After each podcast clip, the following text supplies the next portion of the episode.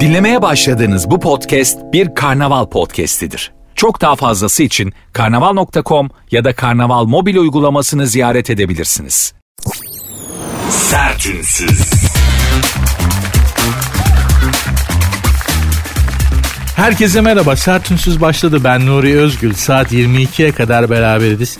Bu iki saatlik boyunca hayata tatlı kısa bir mola verdiğinizi düşünün. Kendinizi rahat bırakın. Sıkmayın. Ben günün, günlerin ve gündemin benzin ve dolar kurunun, benzin fiyatının ve dolar kurunun bünyenizde biriktirmiş olduğu negatifi bir miktarda olsa alıp yerine pozitif vererek sizi rehabilite etmeye çalışacağım. Olmaz demeyin. Oluyor. Evet zor, imkansız gibi geliyor insana ama bir deneyin. Saat 22 olduğunda akşam yani 2 saat sonra kendinizi şu anda olduğundan daha iyi hissedeceksiniz. Sebep beni dinlediniz. Bu kadar basittir. Az önce dediğim gibi bünyemizde bir sürü negatif birikiyor çeşitli sebeplerden. İş güç, hayat, gidiş gidiş, yoğunluk, şu ya envai çeşit problem. Şimdi sayıp da tekrar canınızı sıkmak istemiyorum ama son iki günün süperstarları benzin fiyatları ve dolar kuruydu değil mi? Özellikle benzin fiyatları çok enteresandı. Çok enteresandı. Gerçekten benzinin kendisi bile şaşırıyordur. Yani petrol bile şaşırıyordur lan. Türkiye'de ben niye bu kadar pahalıyım ya? Hani kendisi bile o kadar pahalı olmasına petrolün, benzinin falan anlam veremiyordur. Ya lan Allah Allah ne oluyor arkadaş yani bu kan olsa hayati bir sıvı olsa yani bunsuz yaşayamasak içiyor falan olsak gene bu kadar. Yani su diye bir şey var arkadaşlar bunu içmezsek yaşayamayız değil mi? Ölürüz. Yani suyu içmezsek bu dünyada ayakta kalmamıza, hayatta kalmamıza imkan yok. Ulan bu bile benzin kadar pahalı değil. Bu nasıl saçma bir denge? Bu ne anlamsız bir şey ya. Ben şahsen açıkçası alternatif ulaşım araçlarına artık bakmamız gerektiğini düşünüyorum. Ama yani mesela ata bineyim desen o bile çok sağlam maliyet. Araştırdım. Aslında biz hiç yerleşik sisteme geçmeyecektik aga. Göçebe iyiydik biz. Bak ne zaman yerleşik sisteme geçtik o zaman mantarladık. Çadırda böyle oh nere benzin olsun 200 lira. Ya git sor bakalım Toroslarda bir yürüyün. Umurunda mı benzinin fiyatı? Neden? Çünkü herifin devesi var, çadırı var. Bitti. Ç deve deveye biniyor, çadırı da yüklüyor deve. Yürü git. Deve kendi kendine at, ot yiyor, geviş getiriyor. Babanın hiç böyle benzinle fiyatla alakası yok. Bize kentlilik yaramadı. Zaten kentli de olamadık, köylü de kalamadık. Arada lümpen tabir ettiğimiz garip bir insan modeli türedi. Bu Ferdi Tayfun'un önerisini ben dikkate alalım diyorum arkadaşlar. Ne diyordu şarkıda Ferdi Baba? Hadi gel köyümüze geri dönelim. Dönelim abi köye. Gerçekten gittim araştırdım. At, ata tekrar geri dönüş yapalım diye demiştim ya. E, at işini de araştırdım. Veli Efendi'de emekli atlar var. Uygun fiyat da yaparız abi dediler. Sen düşünüyorsan emekliye çıkan atlarımız var. Uygun fiyat olur yani. Tek sorun atı otlatacak yer yok. Yani İstanbul'da artık hani atı bağlayacak yer de problem. Apartmanda kedi köpek besliyorsun ağzı çıkıyor. At beslediğini düşünsene. Yani eve at soktuğunu düşün. Evde at baktığını düşün. Hani Değil mi? Otoparka ya da at çektiğini düşün. Çok ciddi problemler çıkabilir. Ben size söylüyorum. Biz kentli olmayacaktık aga. Biz yerleşik hayata geçtik. Ondan sonra mantarladık bak. Kısaca atın araştırması arkadaşlar yaptım. Maliyeti otomobilden daha pahalıya geldi. Yani bunun makinesinin otomobili maliyetli, organiği de maliyetli. Organik ulaşım da pahalı canına yandım. Tuhaf. Ya ışınlanma icat olsa bir yerden bir yere gitmek için artık otomobile, uçağa, helikoptere gerek kalmasa bizde o da pahalı olur ha. Yani ışının demeti 500 lira canına yanayım. Işının birimi demet çünkü biliyorsunuz yani. Işın demeti. Demetle ölçülüyor ışın. Benzin litreyle, ışın demetli. Çiçek gibi. Çiçekçi ablaların yaptığı en klasik numara ne? Ha? Benzin litre ile ışın demetle. Çiçek gibi. Çiçekçi ablaları da bilirsiniz çok klasik bir numaraları vardır. Böyle ellerinde kocaman bir çiçek buketi tutarlar. Abi işte 10 lira falan ulan kocaman alayım götüreyim hanıma sevgilime dersin. Ver bir tane dersin. O aradan bir tane 3 taneyi bir araya bağlamıştır onu çeker. Meğer o 10 liraymış falan filan. Bu çiçekçileri dünya Türkiye'nin en zengin iş adamlarının e, bulunduğu bir toplantıda sahneye çıkarlar. Çiçek satan ablalarla amcalar, abiler var ya trafikte falan filan ya da Nişantaşı'nda böyle kaldırımın kenarında Taksim'de çiçek satanları e, satış pazarlama taktikleri üzerine bir toplantıya çıkarlar. Böyle milyon milyon dolarlık iş adamları falan bunların verdiği satış tiyolarını dinlediler. Adamların ağzı açık kaldı. Hepsine beş basarlar. Satış taktiği, bir satış taktikleri, bir müşteri tanıma, bir işte müşteri memnuniyeti şeyleri anlatıyorlar. Adamların aklı durdu. Milyon dolarlık eğitim alsa o iki saatte o çiçekçiden öğrendiğini öğrenemez. Yani kimin de ne bildiğini bilmiyoruz. Dışarıdan belli dışarıdan belli olmuyor. Bilgi kendisini dışarıdan göstermiyor. Ona da dikkat etmek lazım. Yani kimseyi de küçük görmemek, cahil dememek lazım. Hani diyor ya Eşrefzade Rumi Hazretleri, harabat ehlini hor görme zahit, viraneler içerisinde hazineler var. Gerçekten de kimde ne olduğu belli değil ama bu satış taktikleri de çok ince iştir. Satış ve pazarlama gerçekten ince iştir. Sokaklardadır uzmanları. Satış ve pazarlamanın uzmanları kristal kulelerde, plazalarda falan değildir. Satış ve pazarlamanın kurtları, ustaları, duayenleri şehir atları vapurlarındaki satıcılardır. Eminönü Köprüsü'ndeki işportacılardır. Sıkışık trafikte o Eminönü'nde, Bebek'te falan arabaların arasında gezerek işte çiçek satan, ok, ok satan, efendim lokma takımı satan adamlardır. Bunlardır pazarlama duayenleri. Bin tane üniversite bitir onlardan öğrenebileceğin taktikleri öğrenemezsin. Mevzumuz o değildi ama mevzu satış pazarlama ayrı bir konudur. Ona da gireriz ama mevzumuz şuydu patron çıldırdı diyorlar ya benzin çıldırdı ne yapacağız? Ben organik ulaşıma geri dönüşü araştırdım arkadaşlar. At mat hani atla mı artık idare etsek falan filan diye. Çünkü at eğrine ototeybi falan da takılabiliyor. Hani ups, ups, ups, arkadaşlar atla da oluyor yani. Ben şeyine baktım at eğrine ototeybi takılabiliyor. Böyle minik portatif bir aküsü falan var. Olabiliyor atta mor ışık falan döşüyorlar yani eğere. Hani modifiyeci arkadaşlar için de aslında bir takım organik imkanlar mümkün ama atın maliyeti araba kadar. Atı bağlayacak yer bulma problemi araba kadar zor. E, eşek meşek katır matır onlara baktım. Onlarda bir tık maliyet düşüyor ama e, park sorunu at ve eşekte de mevcut. Dolayısıyla arkadaşlar otomobile talim. Yapacak bir şey yok. Sertünsüz.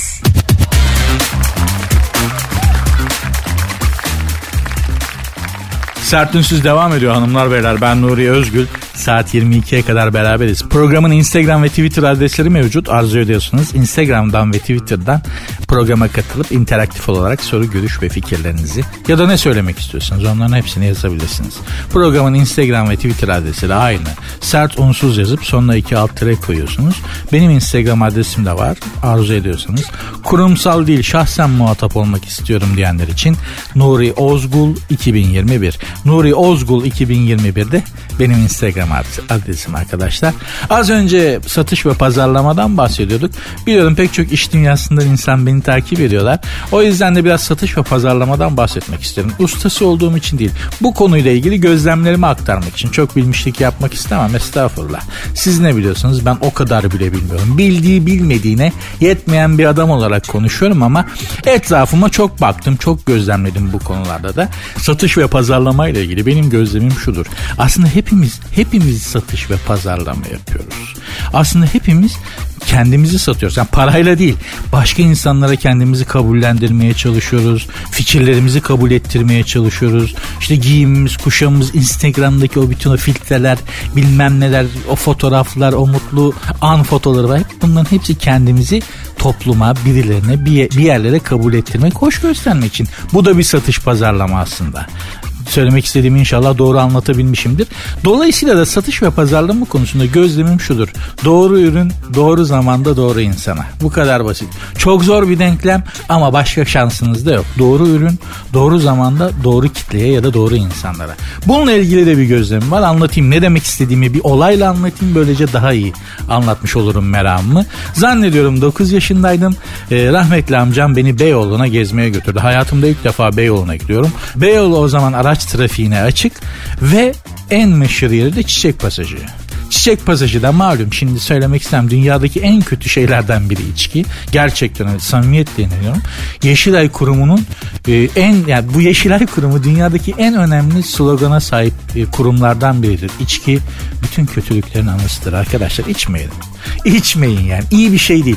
Ben bununla ihya olan görmedim. Bununla mutlu olan da görmedim. Neyse amcam beni 9 yaşında Beyoğlu'na götürdü. Bak oğlum burası böyledir şurası şöyledir diye bana İstanbul'u anlatıyor. Artık çünkü ben e, şeye doğru çıkmaya başladım. Şehrin içine doğru yayılmaya başladım oturduğum semtten. İstanbul oryantasyonu yapıyor bana. İşte burası Beyoğlu bak şurada dünya sineması var. Burada Fitaş sineması var. Şurası şu burası bu. Anlatıyor amcacığım bana. Derken Çiçek Pasajı'na geldik. Rahmetli amcam da bu şeye düşkündü bu mekana ve bu mekanda satılan şeye. Girdik. Beni de soktu. Amcama işte şey geldi tuzlu fıstığı istediği şeyler falan geldi. içkisi geldi. Bana da meyveli gazoz geldi. Ben de böyle hiç ortam beni ilgilendiren benim dünyama ait olmadığı bir şey için bakıyorum böyle içilmiş yani insanlar çekmişler kafayı böyle sahibini kaybetmiş bekçi köpeği gibi boş boş bakmalar, anlamsız gülüşmeler, saçma sapan muhabbetler, vatan kurtarma muhabbetleri falan klasik muhabbetler dönüyor. Ben de etrafa bakıyorum. Oraya masalara gelen satıcı ve pazarlama profili zaman içerisinde çok enteresan değişti. 9 yaşındaydım ama çok iyi hatırlıyorum. Mesela önce çiçekçiler geldi. Çiftlere yanaştı. İşte ablaya çiçek alır mısın? Şunu alır mısın? Bulamazsın falan filan. Arada mesela buzlu badem satanlar geldi. İşte ceviz satanlar geldi. Müzisyenler geldi. Masalarda dolaşıp işte alatura toplamaya çalıştılar. Geç saatte de kadın çorabı satan biri geldi. Ya şimdi ne alakası var diyeceksiniz.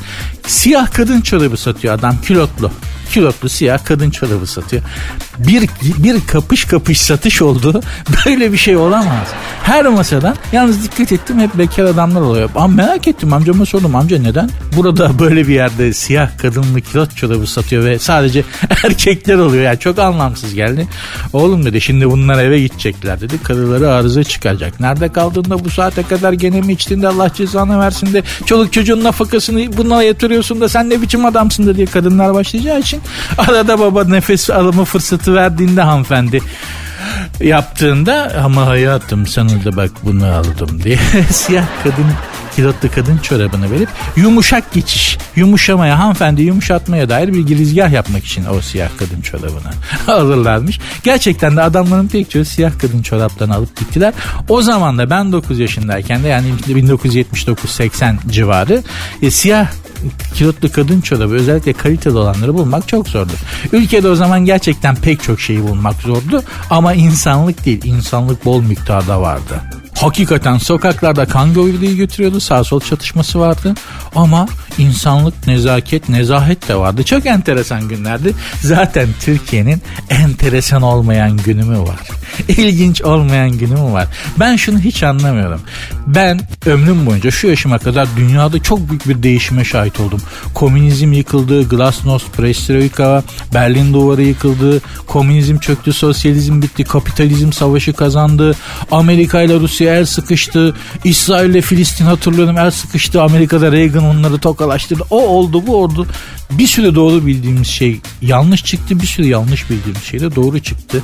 Sonra bir sürü şey yok oldu. Bir sürü görüş, düşünce, fikir hatta bazı ülkeler yok oldu. Arkadaş Türkiye'de hiçbir şey değişmedi.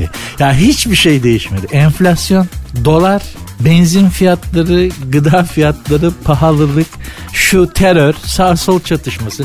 Ya o değişiyor genelde yani terörün kimliği, sağ sol çatışması, şu bu falan ama ya terörün ya Türkiye'nin problemleri neden hiç değişmiyor? Ya 50 senede dünya değişti ya biz bu dünyada yaşamıyor muyuz? Biz bu gezegenin bir parçası değil miyiz? Neden bizde hiçbir şey değişmiyor? Neden bizde sadece isimler değişiyor? Buna aklım ermedi. Pek çok şeye erdi zavallı aklım. Buna ermedi. Sertünsüz.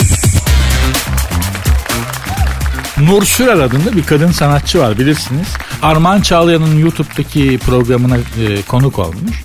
Herkes dijitalde artık. Bir zamanlar televizyonlarda gördüğümüz önemli televizyon ikonları artık televizyona hiç yüz vermiyorlar. Hepsi YouTube'da, dijitalde falan yani aslında medyadaki pek çok işsizin de e, işsizim demek yerine ne yapıyorsun abi bu aralar diye sorduğunda dijitaldeyim demesi de adetten oldu. O, o aslında önemli bir şifre. Yani uzun zamanda televizyonda görmediğin birini gördüğün zaman abi ne yapıyorsun yoksun ortada dijitaldeyim dedin de o anladı iş, işsiz o. İş vermiyorlar ona falan ama Arman Çağlayan iyi kazanıyor diyorlar. YouTube kanalı da maşallah var işi de güzel yapıyor açıkçası Armağan Çağlayan yani. Hakkını vermek lazım. İşte Nur Sürer adında önemli bir kısmınızın adını bile hatırlamadı. Bir kısmınızın hayal meyal hatırladı. Bir zamanlar çok rüzgarlı bir kadın sanatçı vardı. Sinema sanatçısı. Ben de Armağan Bey'in programına konuk olmuş Armağan Çağlayan'ın. Orada izledim. Ee, bir dönem İsviçre'ye yerleşmiş. 4 sene sonra da dönmüş. Neden döndünüz diye sordu Armağan Çağlayan. Sıkıldım dedi. Neden sıkıldınız diye sordu. Ya her şey ölçülü biçili kurallı falan bana uymadı dedi. İsviçre için kadının dediği şu sıkıcı bir yer. Gerçekten de öyledir. Ya bak çok güzel ama o kadar abi. Yani harika bir dekor. O kadar. Başka bir şey yok. Bir süre sonra sıkılıyorsun. Yani hayatımda en çok sıkıldığım yerlerden biri Zürih'ti mesela. İsviçre'nin başkenti Zürih. Çok güzel mi? Evet çok güzel.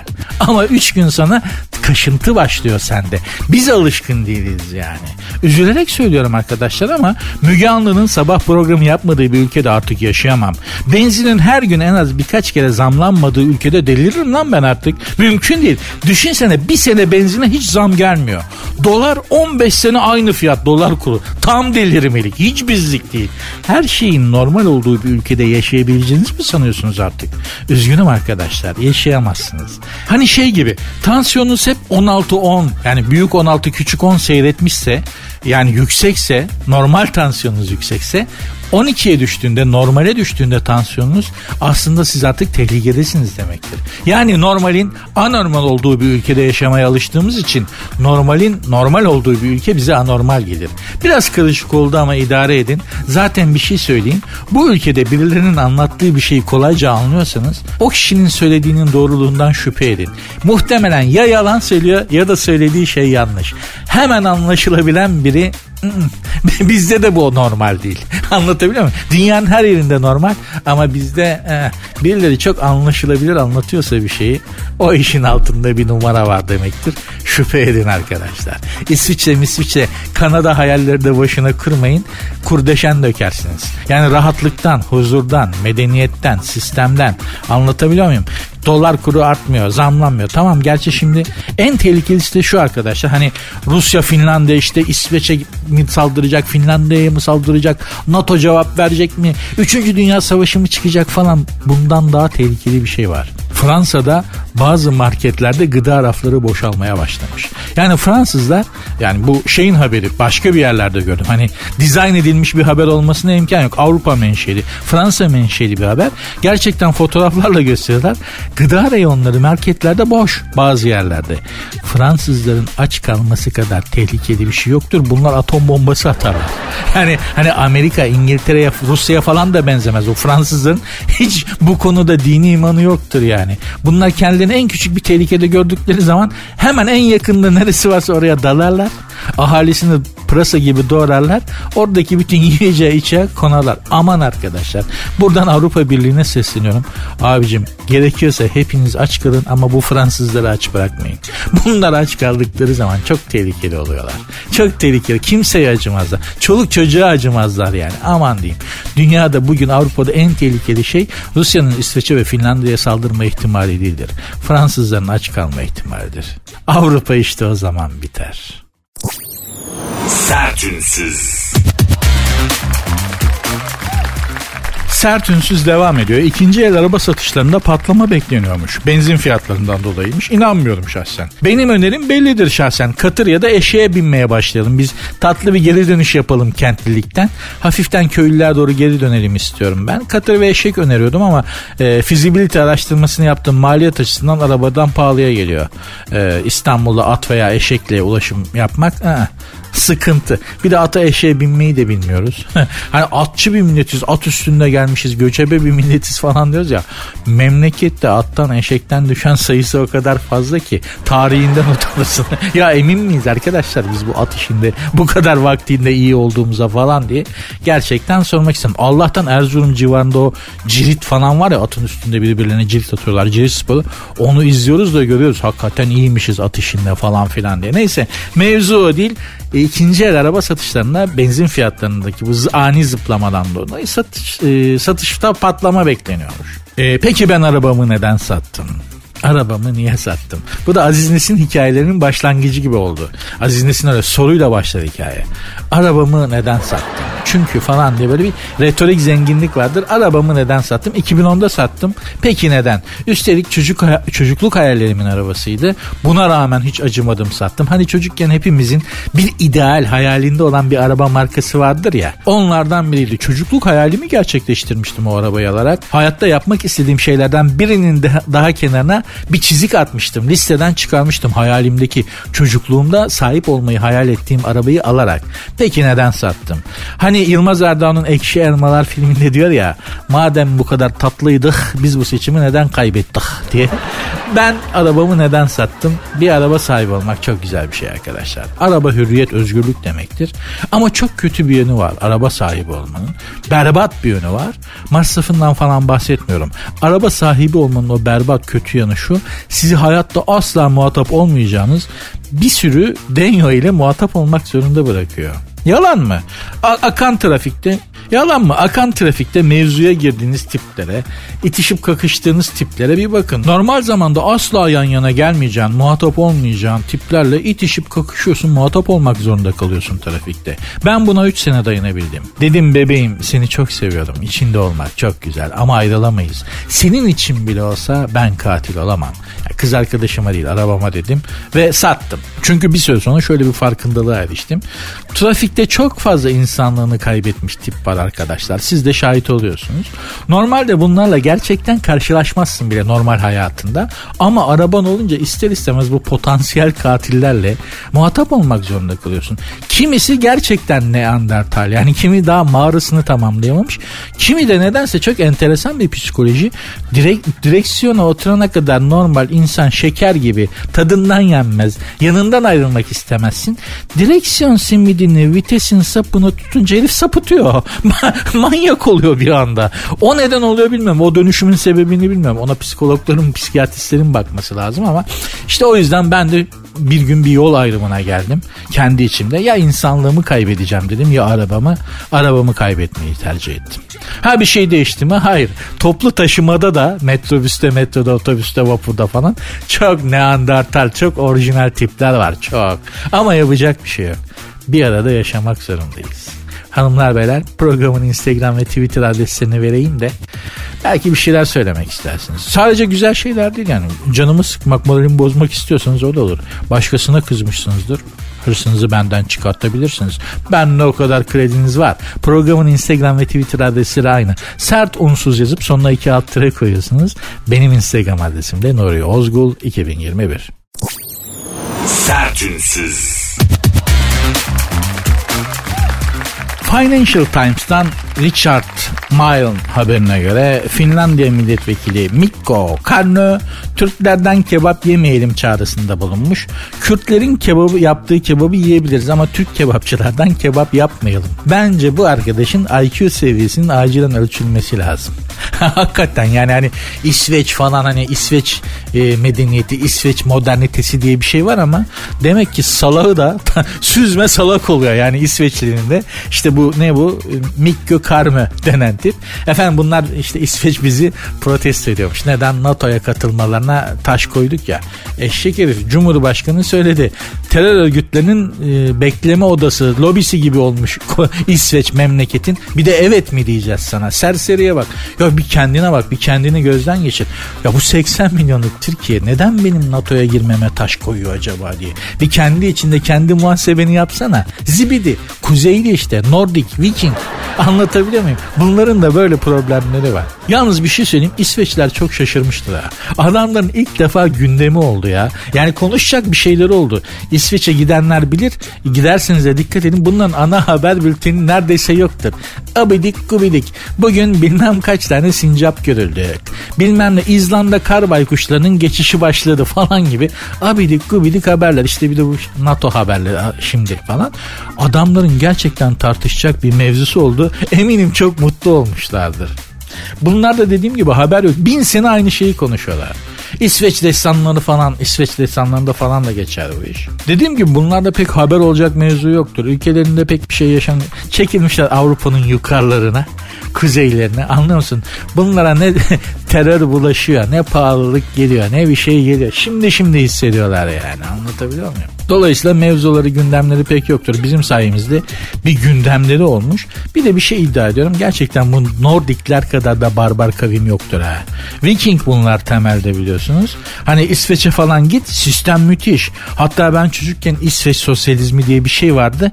Bizim çok hastası vardı Türkiye'de İsveç sosyalizminin. Neyse bak en ufak bir şeyde ne mal oldukları ortaya çıkıverdi işte. İşlerine gelince Türktü, Mürttü, Kürttü yok Türk'ün kebabını yemeyelim de Kürdünkini yiyelim falan.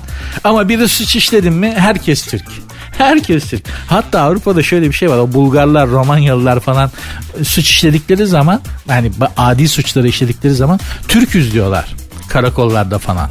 Gerçekten bize öyle pis ihaleler yığılıyor ki hiç günahımız olmadığı halde aklınız durur yani. Bir yerde diye bir kitabı vardı Jerry Kosinski'nin.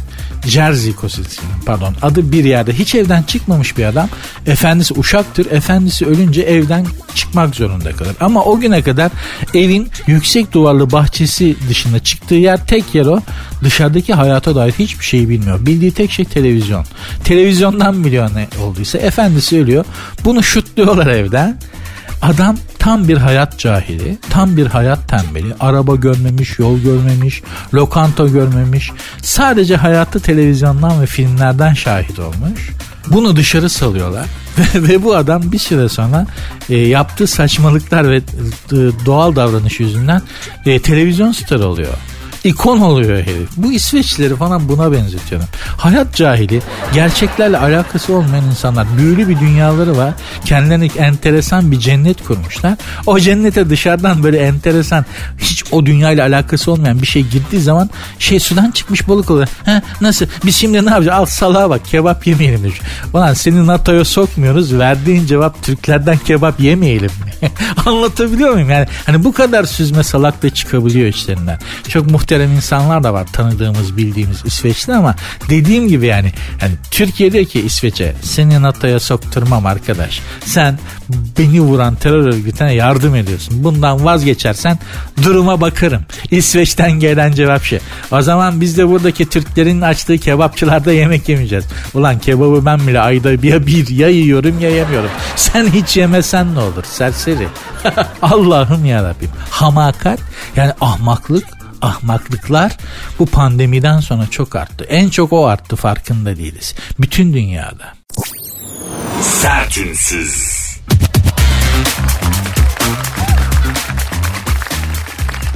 Fiyat düşürmeye mi çalışıyor? Amerikalı milyarder Elon Musk Twitter'ı 44 milyar dolara satın almak için anlaştı. 25 Nisan'da açıklamıştı. Haber okuyorum arkadaşlar. Ancak Musk 13 Mayıs'ta Twitter anlaşmasının platformdaki sahte hesaplarla ilgili inceleme nedeniyle geçici olarak askıya alındığını duyurmuştu. Musk dün şirketin Twitter'daki kullanıcıların sadece %5'inin sahte olduğunu bildirmesine rağmen platformdaki hesapların eurosunun sahte olabileceğini açıkladı. En az %20 sahte hesap var demiş Elon Musk. Bu iş düzelene kadar da ben ödemeyi yapmıyorum babacım demiş. Karşı tarafta diyor ki fiyat düşürmeye mi çalışıyor? Lan tabii fiyat düşürmeye çalışıyor. Ben bunu size salı günü söyledim. Salı günü ben salı gün podcast'te bakın Karnaval.com'daki e, Karnaval aplikasyonuna gidin. Benim programın bütün Karnaval Medya'da program yapan radyocu arkadaşların e, podcastleri var. Salı günkü podcastimi dinleyin arkadaşlar. Orada söylüyorum. Elon Musk demiş ya hani ya bu sanal hesaplar sahte Twitter'daki sahte hesapların sayısı falan şuna bir bakalım da ondan sonra bunların hepsi ayak. Hepsi Elon Musk bilmiyor mu? Tek tek kimin kaç tane hesabı olduğunu bile biliyordur o çakal. Fiyat düşürmeye çalışıyor. Ben size bunu söyledim. Biliyoruz da konuşuyoruz. Kıtır atıyor Elon Musk. Niyeti fiyat düşürmek dedim. Ben anlarım. Yer mi oğlum Mahmut Paşa görmüş İstanbul çocuğu bu numaraları? Ha? İlan Efendi sen kime kıtır atıyorsun? Ağlamış surat. Elon Musk'a diyorum yani. Siz üstünüze alınmayın. Elon Musk'ın Twitter'da yaptığı taktiğin aynısını bizde davar pazarında yapıyorlar. Şöyle davar almaya gidersin. Davarı satan bir fiyat söyler. Dersin ki çok. Adam der ki değil. Dersin ki ya bu davarın üçte biri kemik. Üçte biri ya hiç et tutmamış zaten. Tuz yalatıp ödem yaptırmışsın. Hayvan şişmiş. Dediğim parasının dediğim paranın yarısını anca veririm dersin. Satıcı buna karşı bir argüman getirir. Genelde senin davardan anlamadığın yönünde bir argümandır. İş kişiselleşir. Ya kavga çıkar ya da pazarlıkta orta bir nokta bulunur. Anlaşılır falan. Elon Musk da Twitter'a aynı bu davar pazarlığı sistemini uyguluyor. Sahte hesaplar %5 dediniz ama bence %7'me vermem bu kadar para diyor. Tam gaz yolunda esnaf bir adam bu Elon Musk. Böyle tiplerle çok karşılaştım hayat içerisinde. Bunlar doğuştan şanslılar. Yani ne demek doğuştan şanslı? Bunlarda zengin olma geni var. Bence zaten zengin olmak genetik bir şey. Geni var yani kromozomu falan var. Zenginlik böyle bir şey. Sadece alıp satmakla kar etmekle ilgili değil. Kromozom dizilişin de zengin olmaya müsait olacak.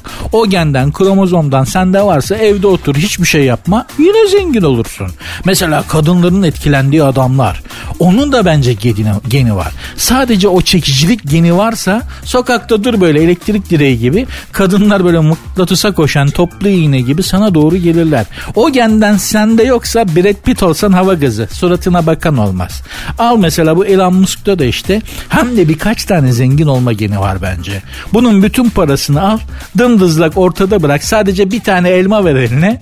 O bir elmayla başlar yine zengin olur bir sene sonra bu deve gen seni oraya götürüyor. Sen ben olsak milyon dolarımız olsa bir kere zaten kaşıntımız tutar. Şu, şu parayla iş kurayım parayı nemalandırayım arttırayım diye lan. Oğlum yesene işte o parayı. Yok illa iş yapacak ticaret yapacak da parayı arttıracak. İki ayda milyon doları gömersin toprağa. Al işte yakın zamanda bitcoin işinde batan arkadaşlar gözünüzün önüne gelsin.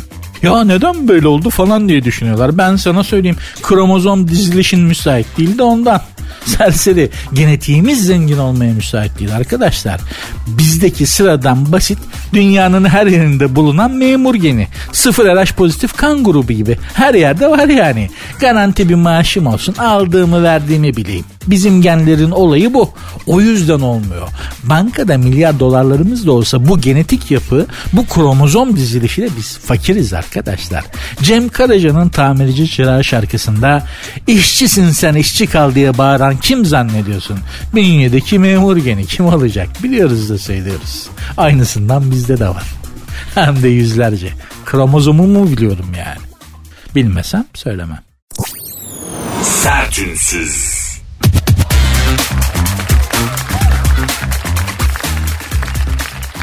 İngiltere'nin bütün ıvır zıvır gereksiz araştırmalar gibi bu da İngiltere'nin Swansea Üniversitesi'nde yapılmış. 24 ülkeden 2 milyon kişinin çöp çatanlık sitelerindeki hesapları araştırdı. Demek ki oralara giriliyorlar. Bütün o yazışmalar görülüyor. ya bir kız arkadaşım e, çok da hoş bir kızdı. Fotomodeldi kendisi. İzmirli. Dizilerde falan da oynuyor. Bir gün bana şeyi gösterdi. E, Whatsapp'tan değil de ne Instagram'dan Instagram'dan kendisine yürüyen adamların attığı mesajları gösterdi. Bak çeşit çeşit adam var. Yani e, içinde hani işte işçi, memur, işe giden, gelen, plazada çalışan, ne bileyim bakkal, esnaf, kuru yemişçi olan da var, iş adamı da olan da var. Instagram profillerine bakınca. Arkadaş hepsinin yürüme şekli neredeyse cümlelerine kadar aynı ya. yani adamın milyon doları var bankada. Aynı şeyi söylüyor. Adam kuru yemişçi leblebi kavuruyorken kıza yürüyor gene aynı şeyi söylüyor. ya biz erkekler demek ki bir standartımız var. Paramız da olsa toplumsal statümüz de farklı olsa ha, bu yürüme işinde bu zamparalık çapkınlık işinde cümleler bizde hiç değişmiyordu. Ya birebir aynı ya. Ya adamın şeyinde yazıyor iki üniversite bitirdim. ya bunun yazdığı cümleyle bir hanımı etkilemek için bir, bir, bir bakkalın yazdığı cümle aynı olmalı mı ya? Olabilir mi yani? Ama aynı onu söylemeye çalışıyorum.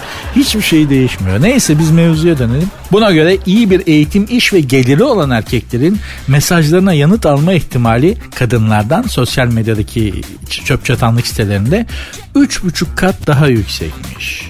Aynı kriterleri kadınların erkekler tarafından seçilmesinde o kadar etkili çıkmadı. Yani haber diyor ki kadınlar diyor kendilerine diyor e, ilgi gösteren erkeklerin arasında bir seçim yaparken e, iyi bir eğitim, iş ve geliri olan olması önemli bir kriter. Erkekler kadınlar arasında bir seçim yapmak zorunda kaldığı zaman ne eğitim arıyor, ne iyi bir iş, ne iyi bir gelir alıyor. Erkeğin aradığı tek şey var. Nefes alsın versin bir, iki şey var özür dilerim. Nefes alıp versin bir. Fotosentez de yapsa olur da hani oksijen alıp karbondioksit veriyorsa makbule geçer. Canlı olsun yani hayatta olsun. Bir de e, hani şeyi bünyesi vücudu müsait olsun bazı şeyler bu kadar. Başka bir şey yok diyor buradaki haber. Gerçekten de güzellik e, tip tipoloji çok önemli. Bakınız kadınlar seçerken e, daha çok zenginliğe önem veriyorlarmış. Zengin gör, görünmesine ya da en azından. Buna aldanıyorlarmış adamın yani. Tabii bütün o Instagram'daki işte o fotoğraf düzenleme programlarındaki filtreler. Ne için zannediyorsunuz? Fit görünmek için mi? Güzel görünmek için mi? Hayır kesinlikle hayır. Fit görünmek, güzel görünmek için değil o Instagram sosyal medya filtreleri. Zengin görünmek için. Şimdi arkadaşlar ispat edeyim ben 110 kilo bir insanım. Hatta 112-113 civarındayım. Boydan bir fotoğrafımı aldı yeğenim. Z kuşağı bir kız çocuğu kendisi. Bir filtreden geçirdi. Bir şeyler yaptı o Instagram'a koymak için böyle bir sürü işte fotoğraf düzenleme aplikasyonları var ya. Orada böyle filtreler yaptı. Bir şeyler yaptı. ık yaptı, bık yaptı. Bir şekle soktu beni. Aa bir baktım. Oldum Yunan tanrısı. Benim fiziğim şu normalde. incecik bir beden üstte ve altta. Ortada kocaman bir göbek. Basketbol topu yutmuş yılan gibi bir fizik düşün tamam mı? Ben olayım işte yani. Benim fiziğim öyle. Bana bir filtre çaktı kız aplikasyonda yeğenim. Oldum Yunan heykelleri gibi. Baktım baktım baktım. Tam bir şey söyleyecektim. Büyülü cümleyi yeğenim söyledi. Amca zengin gösteriyorsun ha dedi. Evet Evet, evet. Gerçekten de zengin bir adam gibi duruyordun fotoğrafta. Sonra oturdum Instagram'da filtreli fotoğraflara baktım. Kadın erkek. Evet arkadaşlar. O cildimizi güzelleştiren, fiziğimizdeki façaları gideren filtreler var ya onlar bizi güzel değil zengin gösteriyor aslında. Çünkü zengin insanın bir duruşu vardır tamam mı? O duruş çalışmakla elde edilemez. Senin benim gibi ezogelin çorbayla, kuru fasulyeyle, bulgur pilavıyla, çeteyle, martı etinden tavuk dönerle o zengin duruş olmaz. Zaten çok paran olduğu zaman yani zengin olduğunda yediklerin değişmiyor normalde eğer sosyalleşmezsen. Şöyle anlatayım. İki tane inşaat işçisi hani bir fıkra vardır. İki inşaat işçisi bir mola vermişler yemek yiyorlar hayal kuruyorlar bir yandan. Biri öbürüne sorar. Ahmet çok zengin olursan ne yerdin? Ahmet der ki hani böyle sıcak ekmek var ya baba fırından yeni alınmış. Evet onu böyle ortadan ikiye keserdim. Evet içine zeytin doldurdum böyle etli yağlı zeytin. Evet sonra soğanın ortasındaki cücüğü var ya. Evet işte zeytin ekmekle beraber soğanın ortasındaki o cücüğünü yerdim. Sen ne yerdin diye Mehmet'e sormuş. Mehmet demiş ki lan oğlum bana yiyecek bir şey mi bıraktın? Gerçekten de öyle. Yani zengin olunca fakirken yediğin şeyler değişmiyor. Çevren değişince kendin gibi zengin olanlarla beraber takılmaya başladığında yemeklerin değişiyor. Kendi kalibrende insanlarla takılıyorsun. Biri diyor ki ay canım Kaliforniya roll çekti hadi gidah da biraz sushi vurakla diyor. Belli ki o da parayı bulmuş ama şiveyi toparlayamamış. Zenginlik şiveyi de törpülüyor götürüyor çünkü. Neyse diyeceğim sushi'ydi kinoa tabule salatasıydı derken bu zengin yemeklerini yiye yiye duruşun değişiyor. Omurgan doğruluyor. Kulunçlar kayboluyor. Cildin güzelleşiyor falan. Zengin duruşu dediğimiz şey bünyeye geliyor. Sen ben de işte böyle bulgur pilavıyla lavaş yiye yiye pilav üstü nohut falan ayran yanında böyle mideye betonu döke döke Medrano sirkinden emekli fok balığı gibi duran vücudumuzu ancak işte böyle Instagram filtreleriyle falan zengin duruş şekline sokabiliyoruz. Buna da şükür. Ya geçen Aleyna Tilki'nin makyajsız, filtresiz bir fotoğrafını gördüm. Gözlerim ağrıdı. Allah günah yazmasın. Aleyna Tilki makyajsız, filtresiz falan bildiğin Lionel Messi ya. Gerçek aa Messi dedim. Ne Messi'si lan Aleyna Tilki dediler. Gerçekten bak Allah biliyor ya ben bu Gülşen'den popçu Gülşen'den de bir Cristiano Ronaldo tadı almıyor değilim. Öyle bir elektrik de alıyorum ama henüz kendisinin makyajsız filtresiz bir fotoğrafını görmedim henüz. Psikolojik olarak da görmeye hazır değilim zaten. Biraz daha zamana ihtiyacım var. Sertünsüz. Sertünsüz devam ediyor hanımlar beyler. Gagarin kraliçenin bacağına dokunmuş. Uzaya giden ilk insan biliyorsunuz Rus kozmonot Yuri Gagarin. Astronot olunca uzaya giden Amerikalı oluyor. Ee, kozmonot olunca da uzaya giden Rus oluyor. Oradan anla. Kozmonot diyorsa Rus, astronot diyorsa Amerikalı falan. İşte bu uzaya giden ilk insan bir kozmonot yani bir Rus. Yuri Gagarin. Rus ordusunda savaş pilotuydu kendisi. 1961'de Buckingham Sarayı'nda verilen resepsiyonda o sırada 35 yaşında olan İngiltere Kraliçesi 2. Elizabeth'in bacağını okşamış, bacağını mıncırmış. Yuri Gagarin tacizde bulun. Aa iddia ama yani hani böyle bir şey iddia ediliyor. Kraliçenin ne tepki verdiği bilinmiyor ama olaydan bir süre sonra Yuri Gagarin'in uçağı düştü ve Gagarin öldü.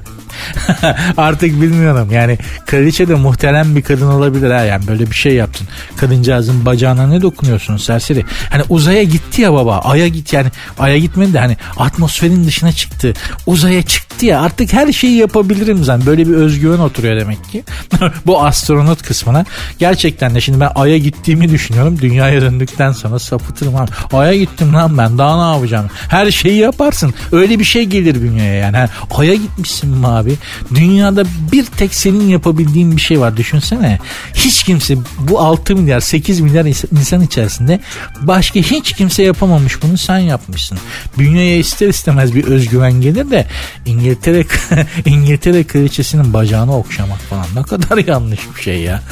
Ama düşünüyorum yani kraliçe de o zaman şimdiki gibi böyle hani 90'lık bir nine değil 35 yaşında tazecik kız.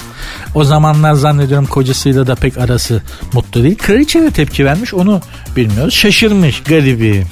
Kraliçeye dokunmak yasak biliyorsunuz. Yani aslında yüzüne bakmak da yasak.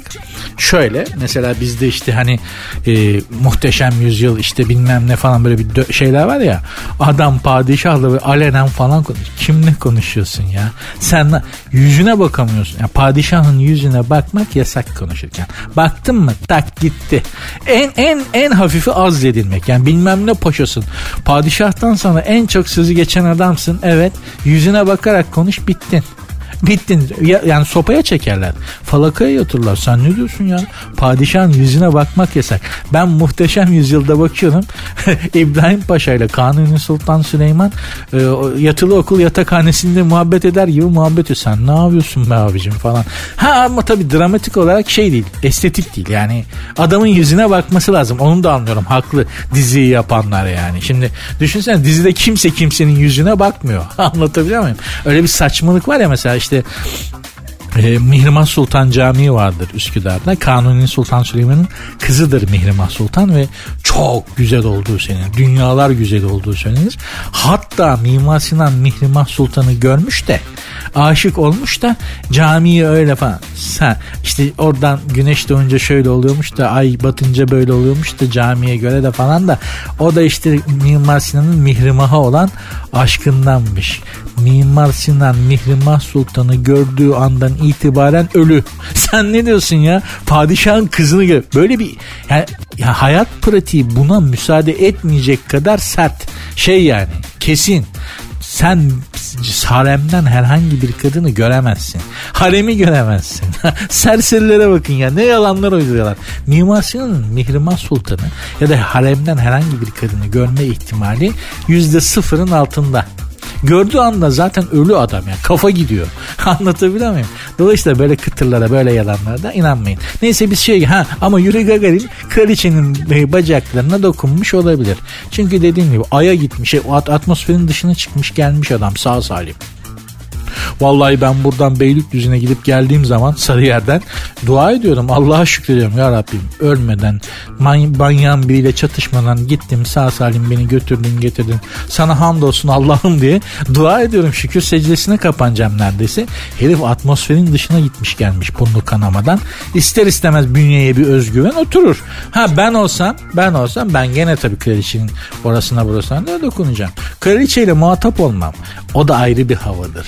Yani çünkü sen o İngiltere kraliçesi olabilir. Ben atmosferin dışına çıktım geldim. Yani, hani ben kraliçeye hiç ilgilenmemiş gibi hiç böyle hani işte o da oradan biriymiş gibi yaparım. Oradan bir kral olurum. Oradan bir ilah olmayı. O da ayrı bir sistemdir. Hani bakmamak, yüz vermemek. Herkesin yüzde yüz ilgileneceğine inandığın e, biriyle böyle muhatap olmamak. O yokmuş gibi ya da o da, o da herhangi biriymiş gibi davranmanın da yerinde ve doğru zamanda ve doğru şekilde yapılırsa etkisi müthiş olur. Müthiş olur yani ama biz erkekler bunu çok tam zamanlı timingini maalesef tutturamıyoruz. Heyecandan ya da hani tecrübesizlikten çok mantarladığımız oluyor. Vardır öyle hani soğuk yaparak kızı etkilemek isteyip de kızı ertesi gün başkasının kolunda gören çok arkadaşım oldu. Çok. Bizdeki sistem genelde peynir ekmek ister gibi istemektir kızdan. Şuraya gidelim mi buraya gidelim mi takılalım mı senle çıkalım mı falan filan. Bizde bu tutar yani. Hani böyle soğuk yaparak karizma yaparak uzak durarak kızı etkilerim zannedersin. Sana ertesi gün senden leş bir adamla böyle yan yana sinemaya giderken görürsün. Bunu o kadar çok yaşadık ki. o kadar çok yaşadık ki. Sertünsüz. Hanımlar beyler sert ünsüz devam ediyor diyebilmeyi çok isterdim ama bugünlük de programı bağlar başı yapmak durumundayım. Vakit geldi. Artık ben de gideyim. Hepimizin olduğu gibi benim de evim var, barkım var. Ben de biraz istirahat edeyim. İki ne yaptın da çok mu yoruldun diyeceksin. Bizimkisi de kafa yorgunluğu. Sizler de iyi bilirsiniz. Belki gözlemleriniz net olarak biliyorsunuz. Gözlemlemediyseniz, üzerinde düşünmediyseniz de en azından hissediyorsunuzdur. Kafa yorgunluğu vücut yorgunluğundan daha ağır. Çünkü vücut yorgunluğu istirahat ederek geçiyor ya da gidersin bir hamamda bir göbek taşına yatarsın. Kulunçlarını birine ezdirirsin, bir şey yaparsın, masaj yaptırırsın, vücut yorgunluğunu bir şekilde atlatırsın ama kafa yorgunluğu bir türlü atlatılmıyor. Kafa dediğin şey dinlenmiyor da. Yani hani uyumasak, rüyalar falan olmasa kafayı yermişiz Freud'un dediğine göre. Rüyalar akli dengemizi yerinde tutmak için var der Freud ve enteresandır. Rüyada da çalışıyor kafa. Yani durmuyor aslında. Durmadığı için de kolay dinlenmiyor. O yüzden hanımlar böyle tatile gidiyorum. Tatil tatil şimdi tatil zamanı geliyor. Yine başladı kredi kartına 150 taksit falan tatiller ama ya tatile gidiyorsun kredi kartından 15 taksitle böyle yanıyorsun simsiyah oluyorsun Daniel Amalok Amalok e, Eto gibi oluyorsun. Daniel Amokachi gibi böyle maşallah simsiyah oluyorsun güneşte bronzlaşıyorsun. O bronzluk geçiyor. Üstüne teleme peyniri gibi oluyorsun. Ama hala o güneşte yandığın ayların günlerin taksidini ödemeye devam ediyorsun. 15 taksitle tatil mi olur be kardeşim? Kredi kartına 15 taksitle tatil mi yapılır lan?